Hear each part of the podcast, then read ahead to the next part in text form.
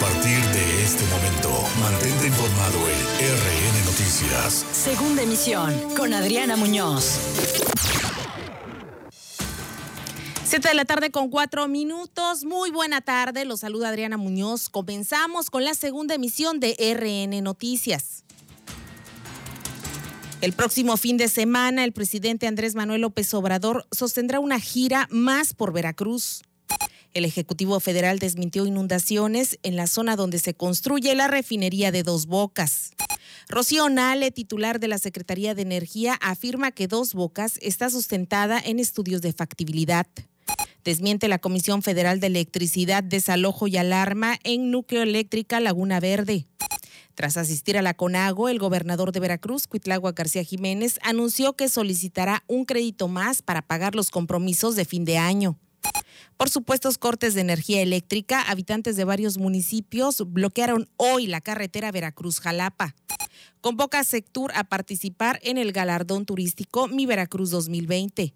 Gestiona el diputado local del PAN, Juan Manuel de una nueve becas para jóvenes que deseen ingresar al bachillerato. Delante de su hijo asesinan a joven mujer en Acayucan esta mañana. Hoy inició el equinoccio de otoño.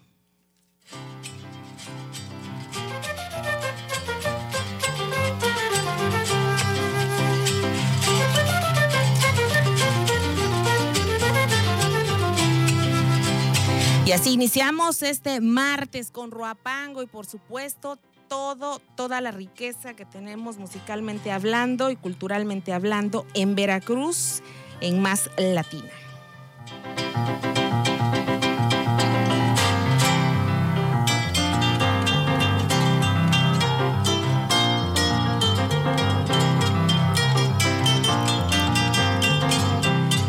7 de la tarde con seis minutos, el presidente Andrés Manuel López Obrador visitará Veracruz sábado y domingo, aunque reconoció que todavía no se tienen especificados los lugares a visitar. Esta mañana detalló que su viaje es básicamente para supervisar el avance de los programas sociales que opera la Secretaría de Bienestar, aunque le permitirá atender este viaje también la disputa por el deslinde de tierra en la Sierra Alta, en el municipio de Coatepec, donde se acusa la intervención de funcionarios estatales, entre otros temas tengo muchos afectos al pueblo veracruzano. Tan es así que voy a ir el fin de semana a una gira. Este fin de semana voy a, a hacer una gira por Veracruz claro, con las medidas de este, protección están a distancia, pero vamos a evaluar. Voy a esto, a escuchar, porque aunque eh, esa distancia, eh, siempre me entero de todo. Sí, eh, vamos a estar posiblemente cerca, este, y es cosa de ponerse de acuerdo para que se les atienda, se les atienda a ellos. El fin de semana iríamos para evaluar programas de bienestar a Veracruz. Este, em, vamos a tener eh, el informe de Ayotzinapa, de los jóvenes desaparecidos en la mañana del sábado, y de ahí este, vamos a ir a Veracruz sábado y domingo. Este, lo adelanto, no tengo todavía los lugares, pero es evaluar todo el plan de bienestar que se está llevando a cabo en Veracruz y aprovechar para eh, recoger los sentimientos de la gente. Aunque nos comunicamos por esta vía, lo mejor es estar ahí cerca este, de los pueblos, lo más cerca que se pueda, eh, de la gente y a ras de tierra para este, no perder la comunicación. A ras de tierra estará una vez más en Veracruz el presidente Andrés Manuel López Obrador y como usted ya lo escuchó, atenderá varios temas, entre ellos o el principal que viene a atender la supervisión de los programas sociales que se han estado entregando a la ciudadanía por parte de la Secretaría de Bienestar y cuya coordinación está a cargo en el estado de Veracruz del delegado federal Manuel Huerta Ladrón de Guevara. En otro tema, durante su conferencia de esta mañana, el presidente Andrés Manuel López Obrador aclaró que no hubo inundaciones en el lugar donde se construye la refinería en Dos Bocas, Tabasco, sino que solo fueron encharcamientos normales ante la actual temporada de lluvias, la cual afecta a todo el país. Ayer se difundió de que se había inundado la construcción de la refinería de Dos Bocas. Llovió mucho en todo el país, casi todo el país. Vieron inundaciones en varias partes.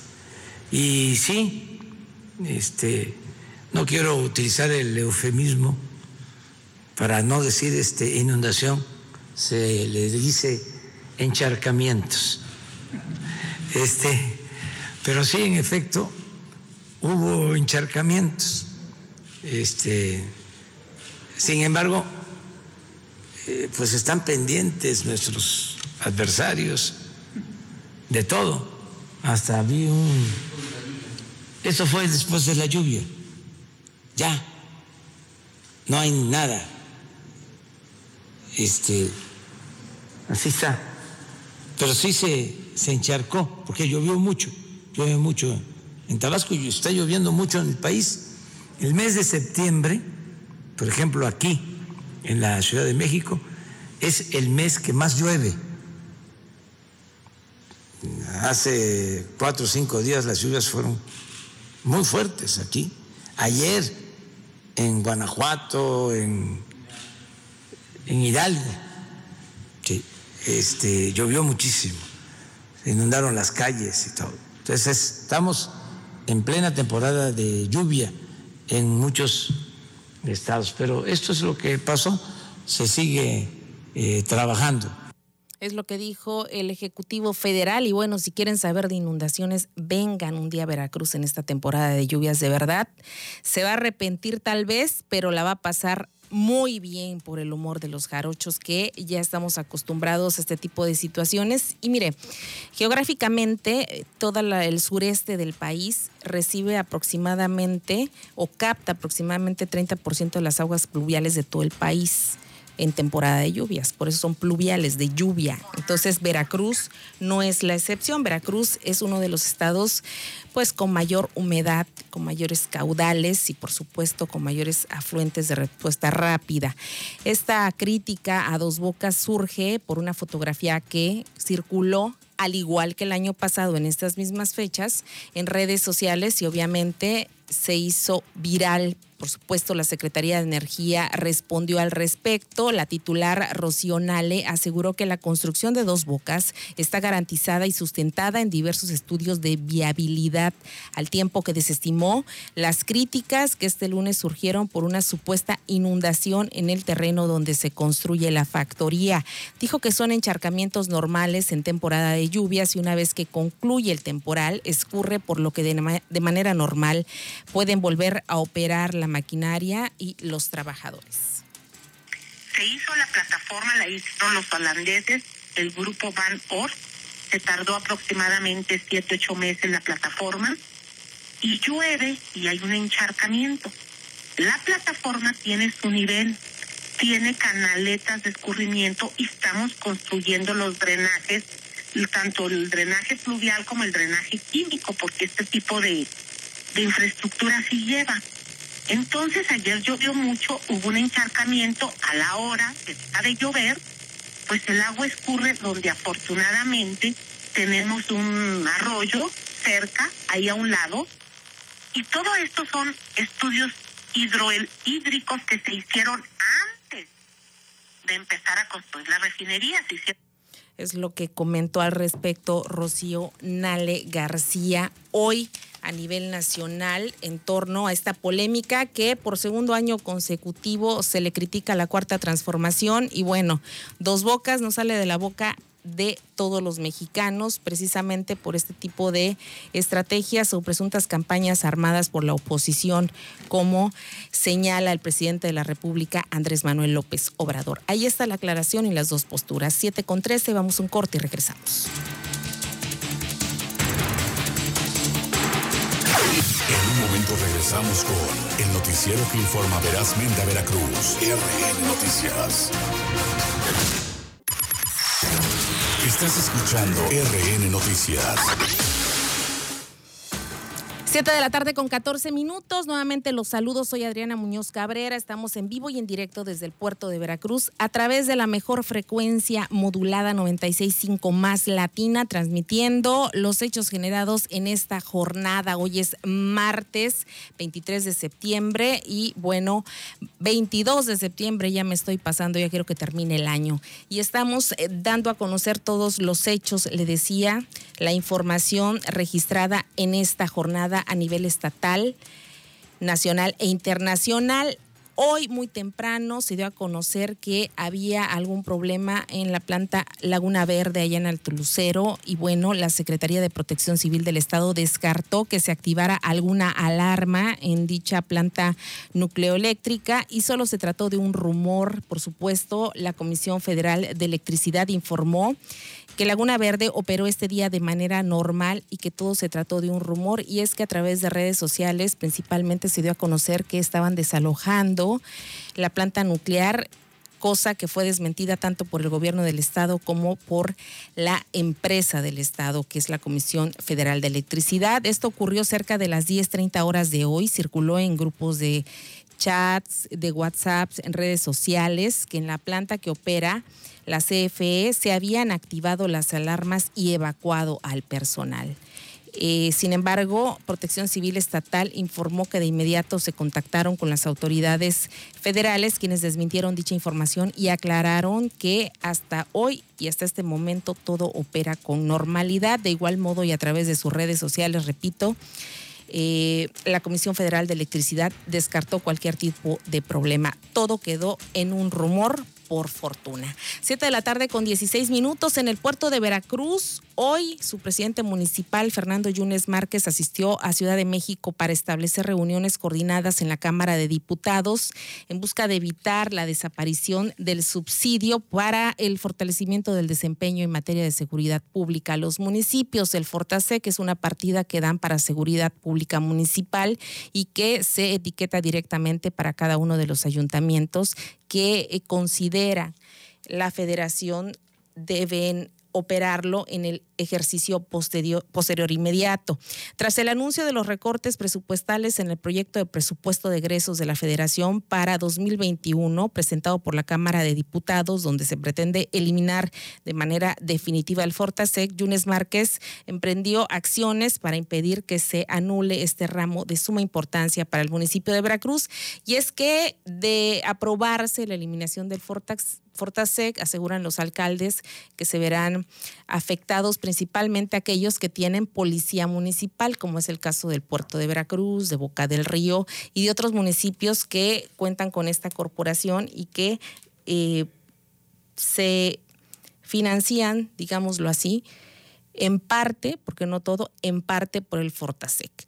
Ahí está la situación y lo que informó desde Ciudad de México hoy el alcalde de Veracruz, Fernando Yunes Márquez. Por su parte, quien también asistió a la Conferencia Nacional de Gobernadores fue el gobernador de Veracruz, Cuitlagua García. Ahí se acordó con la Secretaría de Hacienda y Crédito Público que las entidades del país recibirán 54 mil millones de pesos del Fondo de Estabilización de Ingresos para los estados para hacer frente a la crisis por la pandemia de COVID-19. Esto lo informó el propio mandatario hoy martes y en entrevista al salir de la reunión que tuvo en Ciudad de México con la CONAGUA, el Ejecutivo Veracruzano mencionó que este fue uno de los puntos fundamentales que se abordaron en dicho encuentro de los gobernadores.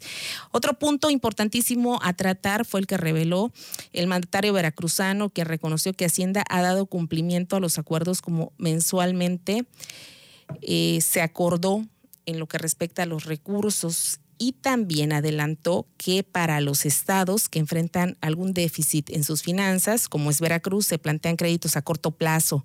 O sea que podrían solicitar uno más para la entidad veracruzana con el fin de hacer frente a sus compromisos de fin de año. Veremos si las arcas públicas están para soportar un empréstito más y por supuesto también bajo qué premisa o bajo qué argumentos se estaría dando independientemente de cumplir con los compromisos que están pendientes para el cierre de este 2020 que vaya ha sido muy muy muy pesado para todo mundo. Y justamente en este sentido, el diputado federal Ricardo del Sol Estrada aseguró que en Veracruz existe un subejercicio de 1.300 millones de pesos en el presupuesto que estaba destinado para este 2020.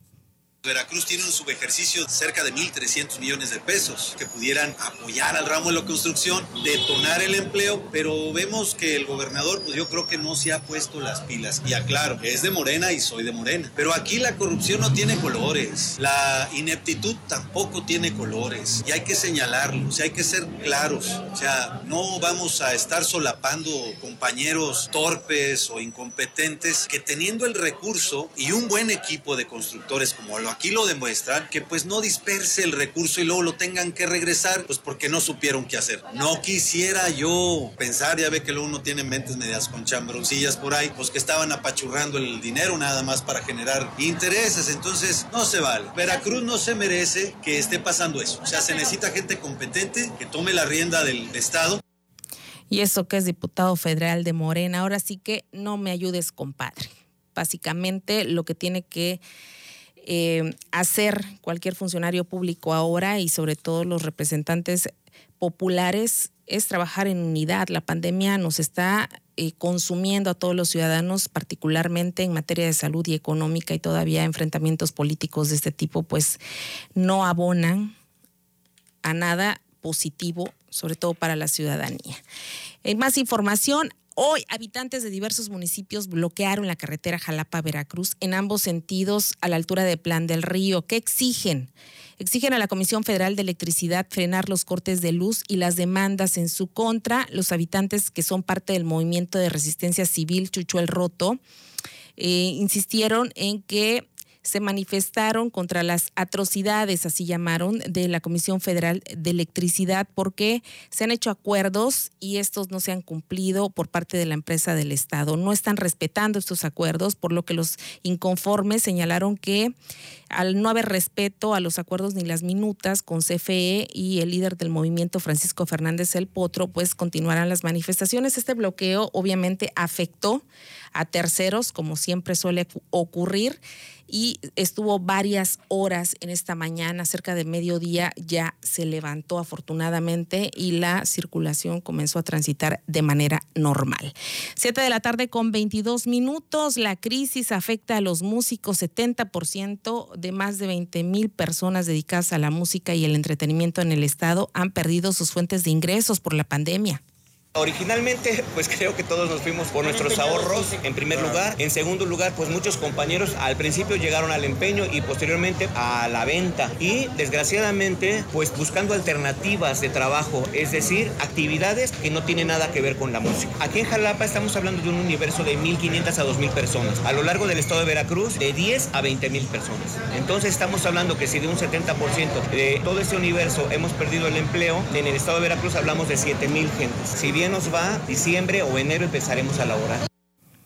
Y bien, justamente en el puerto de Veracruz este fin de semana hubo críticas a favor y en contra del cierre de un tramo de la Avenida Independencia, una de las principales del centro histórico porteño, este centro histórico que Realmente le falta mucho para ser un atractivo turístico como tal, sin embargo se hace el esfuerzo y los empresarios del sector, los prestadores de servicios turísticos, aseguraron que el cierre de esta avenida fue benéfico para el sector, pudieron recuperar algo de todo lo que se ha perdido durante esta emergencia sanitaria por lo que pude platicar sobre todo con meseros, jaraneros, músicos, los mismos ambulantes de la zona centro, pues estaban muy contentos porque se veía afluencia y fue un fin de semana que les dio un poquito de vida económica a todos.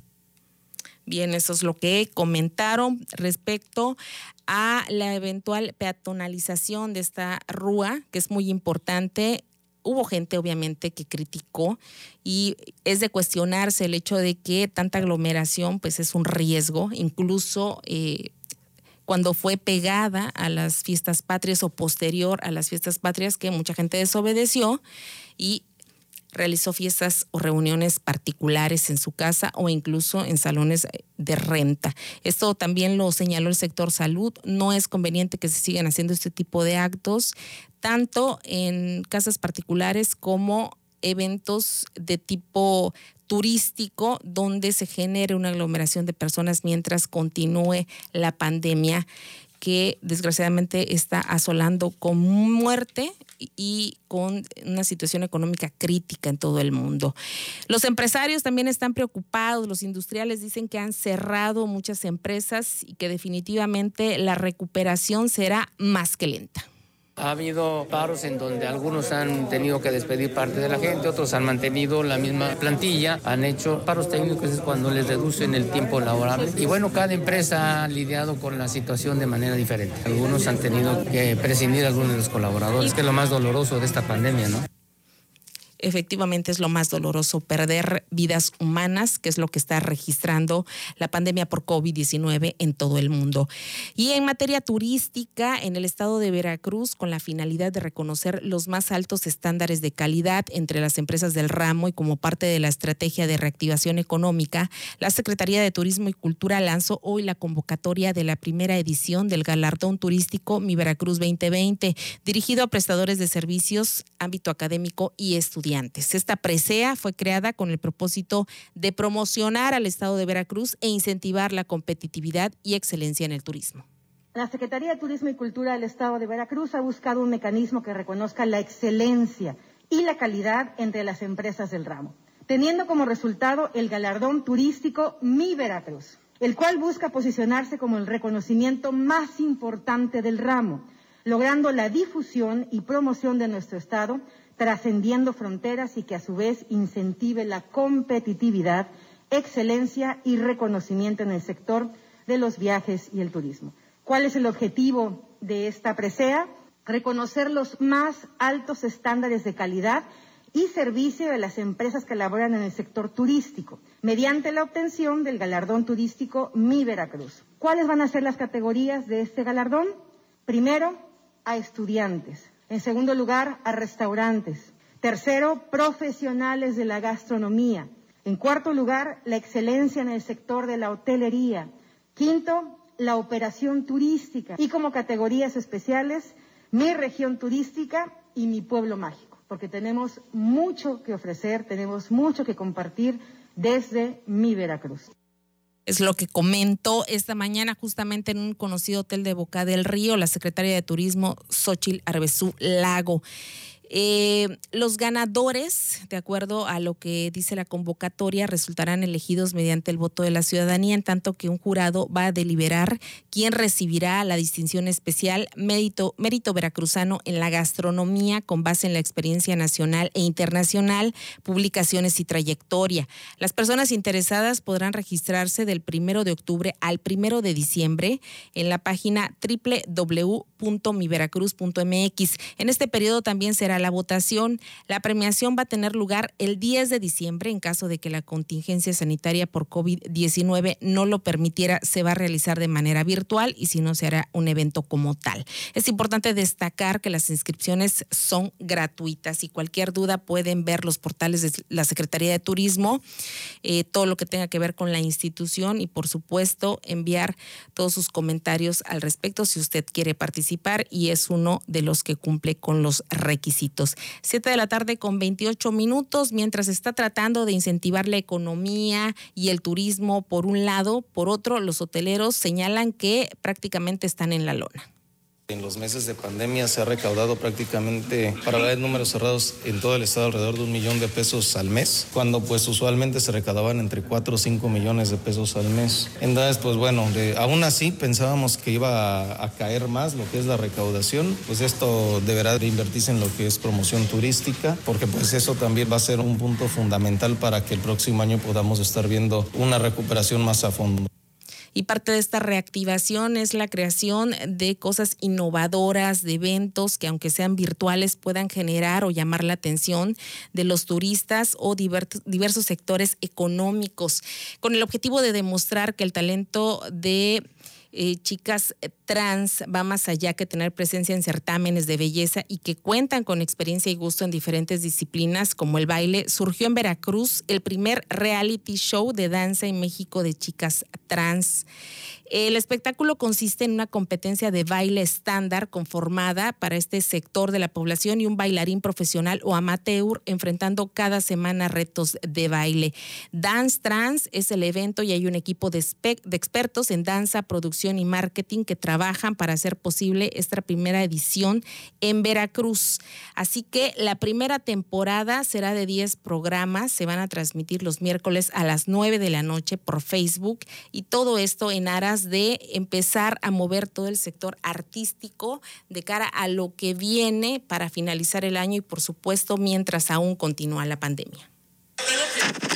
De que este proyecto llegue a sus casas, que se sienten a verlo y que lo disfruten. Semana a semana, les recuerdo, todos los miércoles 9 en punto de la noche, el programa sale al aire en vivo, entonces véanlo, síganlo, compártanlo.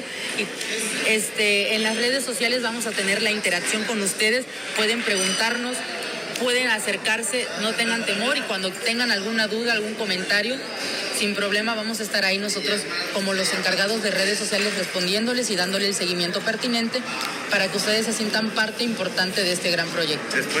Ahí está la propuesta y bueno, todo abona siempre y cuando sea positivo para la sociedad y por supuesto para ir reactivando la economía y esta crisis que ha sepultado a todo el mundo en diversos aspectos. Siete de la tarde con 30 minutos. Lamentable, la mañana de este martes, delincuentes privaron de la vida a una mujer cuando ésta se trasladaba a bordo de su camioneta Ford Expedition en la prolongación Porfirio Díaz en Acayucan.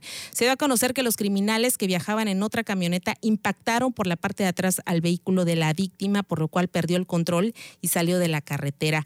Esto fue aprovechado por los individuos para disparar contra Mariana N., de solo 26 años, imagínese usted, y trascendió que iba con su hijo menor de edad, un pequeñito aún que por fortuna y de acuerdo a los trascendidos salió ileso del ataque.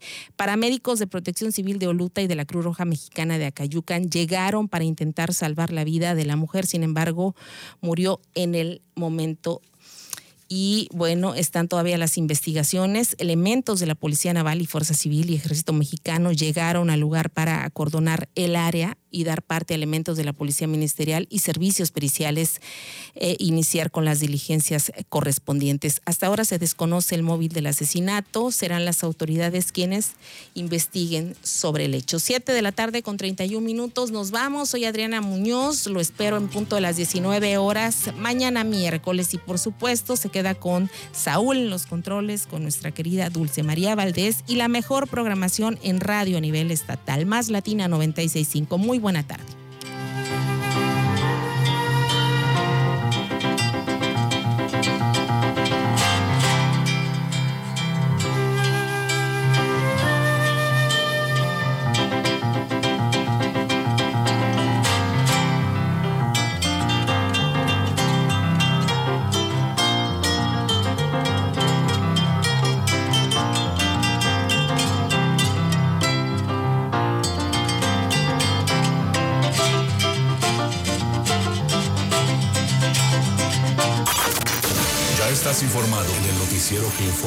Informa verazmente a Veracruz. RN Noticias. Segunda emisión con Adriana Muñoz.